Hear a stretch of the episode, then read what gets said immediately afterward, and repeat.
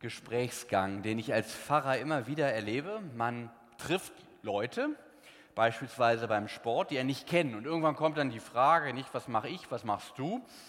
Ähm, und dann heißt es, was, Pfarrer? Und dann sind die oft irgendwas zwischen überrascht und geschockt. Und um sich dann irgendwie zum nächsten Atemzug rüber zu retten, ist dann meist die zweite Frage, evangelisch oder katholisch? Die Frage ist dann besonders schön, wenn die Familie mit dabei ist. Dann deute ich gerne auf Frau, Kind und sage, ich bin katholisch, aber erzählen Sie es bitte nicht weiter.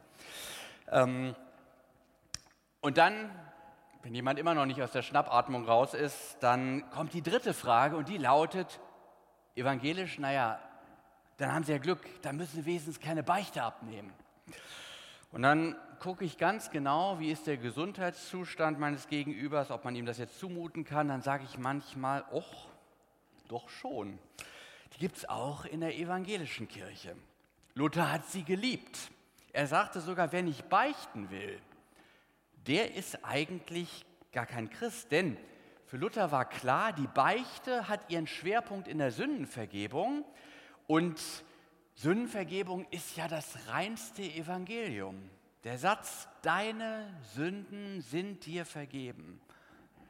Mehr Evangelium geht gar nicht. Mehr als ich kann es nicht, aber Gott kann, kann man nicht sagen. Es liegt an ihm, dass alles gut wird, nicht an meinem Tun oder an meiner Wohlanständigkeit.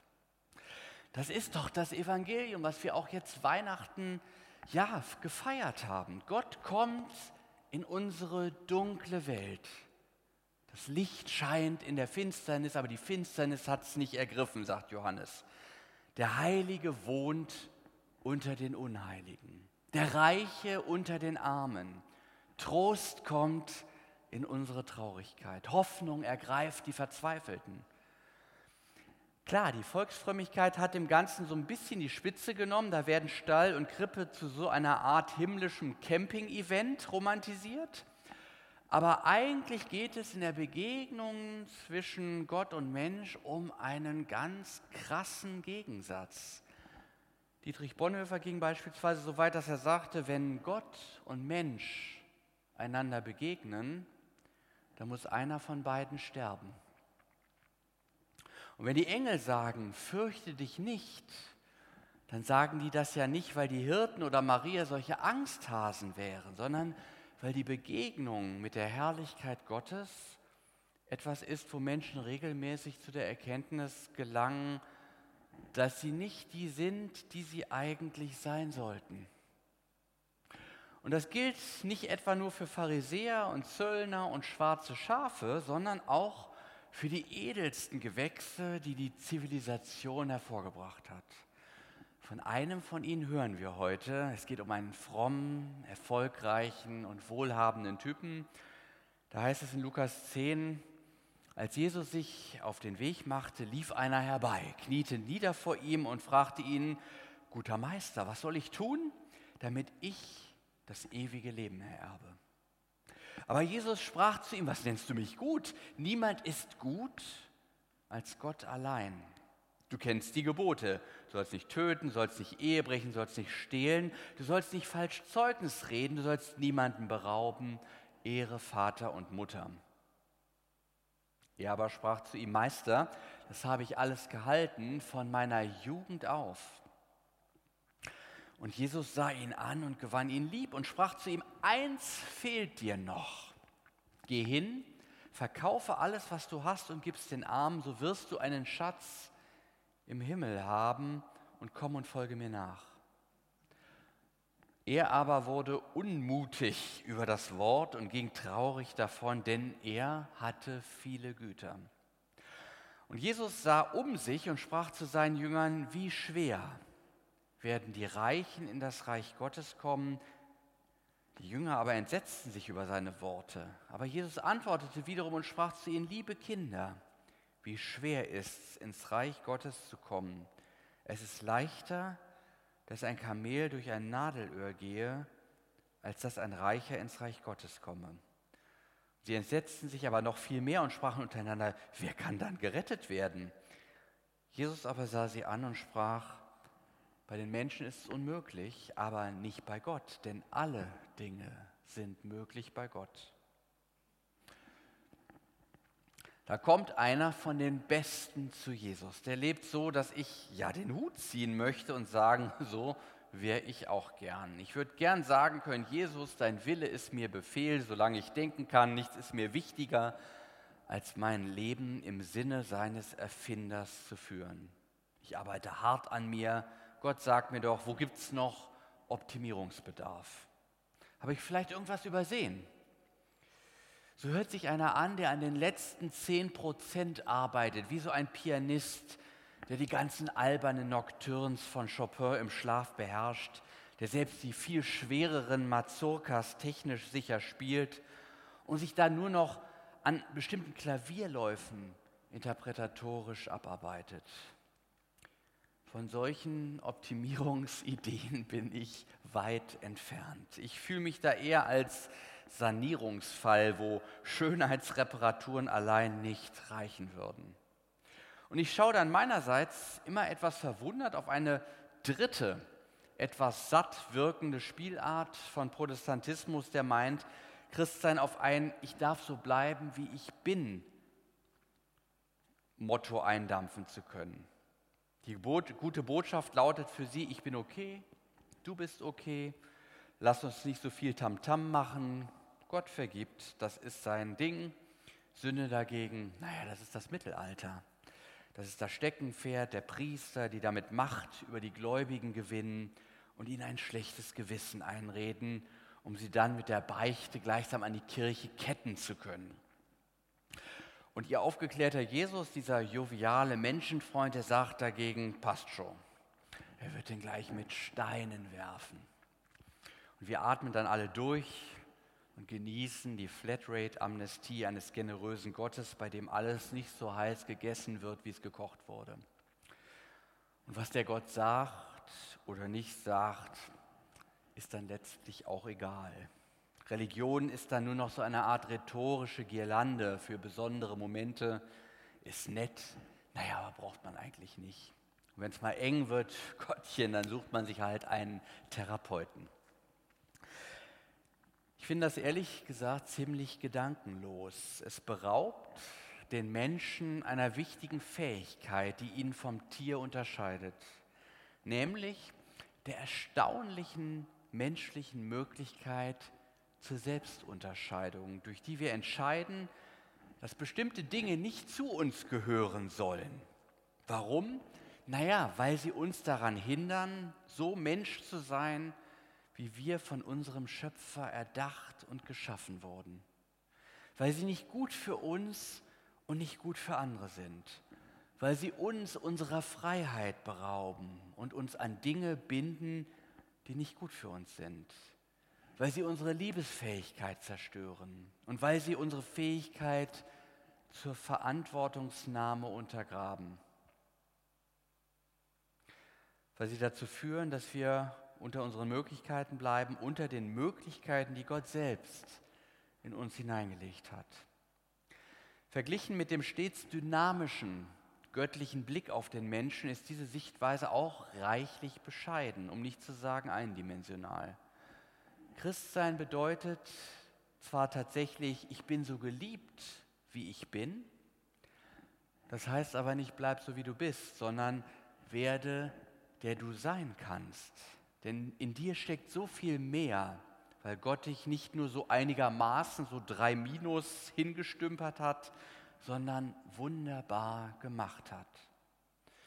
Und was steckt da für ein Fatalismus hinter und was für ein träges Menschenbild, wenn da einer sagt, ich bin halt so, kannst du nichts machen und überhaupt, die anderen sind auch nicht besser. Da finde ich den reichen jungen Mann sympathisch. Der will wenigstens was. Wo geht's hier bitte zum ewigen Leben? Ich will aus meinem Leben was machen. Das soll gut werden. Ich will, dass dieser ewige Durst nach mehr, den ich empfinde, dass der gelöscht wird. Und wenn es irgendwas gibt, was ich dazu beitragen kann, dann will ich das tun. Das ist einer von denen, die nicht rumjammern, die immer nur auf die anderen zeigen, wenn es darum geht, den Schuldigen in irgendeiner Sache zu finden. die am liebsten zu Hause sozialstaatlich gepempert auf der Couch liegen wollen und dort von Marihuana auf Rezept und der Nullstundenwoche bei vollem Lohnausgleich träumen oder besser halluzinieren. Und dann bitte flott das Ganze. Der Mann, der will was tun, der will sein Leben in die Hand nehmen, der ist selbstkritisch, der ist reflektiert und signalisiert Veränderungsbereitschaft. Finde ich super sympathisch. Und wie reagiert Jesus? Der sagt nicht, entspann dich erstmal, bleib so wie du bist, du machst das viel besser als viele andere. Der redet überhaupt nicht über andere. Er redet vom Maßstab schlechthin, von Gott, der allein gut ist, der uns die Gebote gegeben hat, damit wir an ihn Maß nehmen können. Ich hatte das ja im Weihnachtsgottesdienst schon gesagt, als es um dieses Ehre sei Gott in der Höhe ging. Was wir ehren, was unser höchster Maßstab ist, das bestimmt unser Handeln. Und um diesen Maßstab geht es jetzt. Jesus geht diese besondere Checkliste mit dem jungen Aristokraten durch. Es klingt ganz harmlos, als er so die einzelnen Gebote durchgeht. Doch die Nuancen in dieser ja geradezu katechismusartigen Darbietung des Lehrstoffes, die macht den Unterschied. Das zehnte Gebot, nicht den Besitz des Nächsten zu begehren, taucht gar nicht auf. Das wird ganz ausgespart. Das scheint nicht sein Thema zu sein. Dafür wird aber das, du sollst nicht stehlen, in leichter Abwandlung sogar wiederholt. So ist das, wenn Gott uns selbst die Gebote vorliest. Dann hört man das, was einen selbst betrifft, so deutlich, als wäre es zweimal gesagt worden. Da vibriert das Gewissen. Für unseren wohlhabenden Mann geht es scheinbar um den Umgang mit Fremden und eigenem Besitz. Das war offenbar schon immer ein haariges Thema für ihn. Und dieser Teil erinnert mich an den klassischen Beichtablauf, wo häufig so ein Beichtspiegel vorgelegt wird, an dem man sich orientieren kann. Das können die zehn Gebote sein, wie hier, oder auch bestimmte Problemfelder, in denen wir Menschen uns gern verhaken und die eine zerstörerische Wirkung auf uns haben. Etwa die klassischen katholischen Todsünden oder moderner, die klassischen Problemzonen menschlichen Zusammenlebens unter dem Aspekt von Leib, Seele und Geist. Ich habe euch heute einen solchen mit auf unseren Gottesdienstzettel kopiert. Das ist mal etwas für eine ruhige Stunde zu Hause. Und wenn wir so einen Beichtspiegel durchgehen, dann spiegeln sie uns etwas, wo unser Gewissen plötzlich anschlägt, wie so bei der jährlichen Zahnarztdurchsicht. Zahn für Zahn, nicht? Und irgendwann tut's weh. Eins fehlt dir noch, sagt Jesus. Und siehe da, die Aufforderung zur Veränderung, die erfolgt auch genau in dem Bereich, wo vorher das Gewissen angeschlagen hat. Es ist der Umgang mit dem Geld, der ihn bedrückt, der ihm schwerfällt. Geld und Besitz sind ihm offenbar so sehr Sicherheitsgaranten in seinem Leben geworden, dass er sich einfach nicht mehr davon trennen kann. Sie haben seine Zeit und sein Denken so schwer in Beschlag genommen, dass er selbst von ihnen besessen ist. Sie gefährden seinen Zugang zum Leben. Er ist so schwer von seinem Besitz besessen, dass er nicht mehr dazu kommt, das zu tun, was im Leben wirklich wichtig ist. Und ich vermute, wir kennen alle Beispiele dafür. Dafür muss man nicht notwendigerweise reich sein. Auch jemand, der wenig hat, kann im ständigen Kreisen um Geld, das er nicht besitzt, von so einem Sorgenschleier überzogen werden, der ihn für den Geschmack des Lebens taub macht. Ich denke aber auch an manche Familie, wo das Streben nach Besitzständen und einem bestimmten Lebensstandard, den man unbedingt halten will, stärker ist als der Familiensinn und das Invest in die eigenen Beziehungen. Manchen von uns muss genau das gesagt werden. Verkaufe alles, was du hast. Teile, was du hast. Trenne dich von den falschen Stützen, den Götzen, die dir falsche Sicherheit vorgaukeln. Wirf die Armreifen von dir, die doch in Wirklichkeit Fesseln sind. Springen von der Karriereleiter, die vielleicht nur als solche erscheint und in Wirklichkeit die verzerrte Perspektive aus dem Hamsterrad ist. Der Weg zum Glück ist manchmal das Weniger, nicht das Mehr. Die Shared Economy, das Abnehmen, das Ausmisten. Tja, aber woher die Kraft dazu nehmen? Im Kopf ist uns ja manchmal eigentlich alles klar, aber der Wille und der Bauch, die wollen nicht so richtig kooperieren. Dazu braucht es vor allem Vertrauen. Vertrauen, dass es auch ohne diese falschen Stützen und Abhängigkeiten wirklich geht. Tja, was heißt auch? Dass es überraschenderweise viel besser ohne diese klappt. Und zugleich viel besser in engerer Tuchfühlung mit Gott. Mangelndes Vertrauen, das ist die Ursünde, das, worauf all die Verfehlungen im Wesentlichen zurückzuführen sind, die wir fälschlicherweise immer exklusiv moralisch taxieren, statt sie sofort mit Gott und unserem Verhältnis zu ihm in Verbindung zu bringen und zu merken, ich habe da ein Beziehungsproblem. Da kommen wir aber gar nicht drauf, sondern ärgern uns stattdessen über Gott und denken, oh du Spaßbremse, was bist du für ein Geizkragen, der uns irgendwelche Freuden und Vorteile nicht gönnt, sondern da kleinlich irgendwelche Verbotsschilder aufstellt. Und wir gehen mit unseren Sünden manchmal so um wie so ein Bandscheibenpatient, denke ich, der zum Arzt kommt und sagt, ich habe Schmerzen im Bein. Und der kluge Arzt untersucht unsere Wirbelsäule, weil er weiß, dass da bestimmte möglicherweise blockierte Nervenbahnen in die Beine ausstrahlen.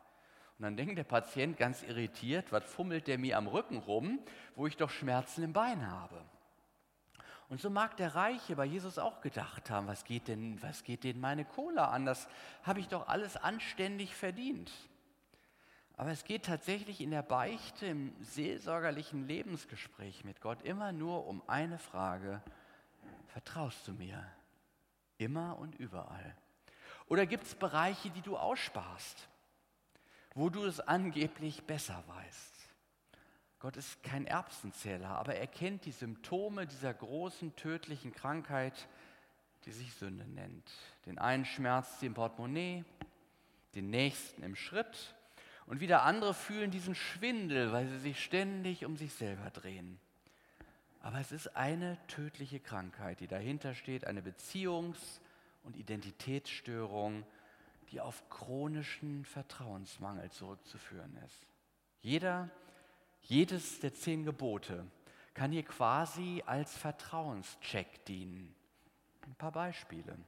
Gott fragt im ersten Gebot, vertraust du mir, dass außer mir nichts Ewigkeitswert besitzt, sondern lediglich falsche Abhängigkeiten schafft, die uns mindestens enttäuschen, möglicherweise sogar zerstören. Oder das Feiertagsgebot. Es erinnert uns daran, dass wir nicht zur Arbeit bzw. zum Vollbringen irgendwelcher Dinge geschaffen sind, sondern darauf vertrauen dürfen, dass Gott uns bedingungslos liebt. Wir sollen nämlich nicht als seine Sklaven, sondern als seine Freunde leben. Du sollst nicht stehlen, bittet um das Vertrauen, sich von Gott alles schenken zu lassen, was wir zum Leben brauchen. Wir brauchen es uns nicht gewaltsam nehmen. In unserem Gott gehört die ganze Welt und er gibt so gern.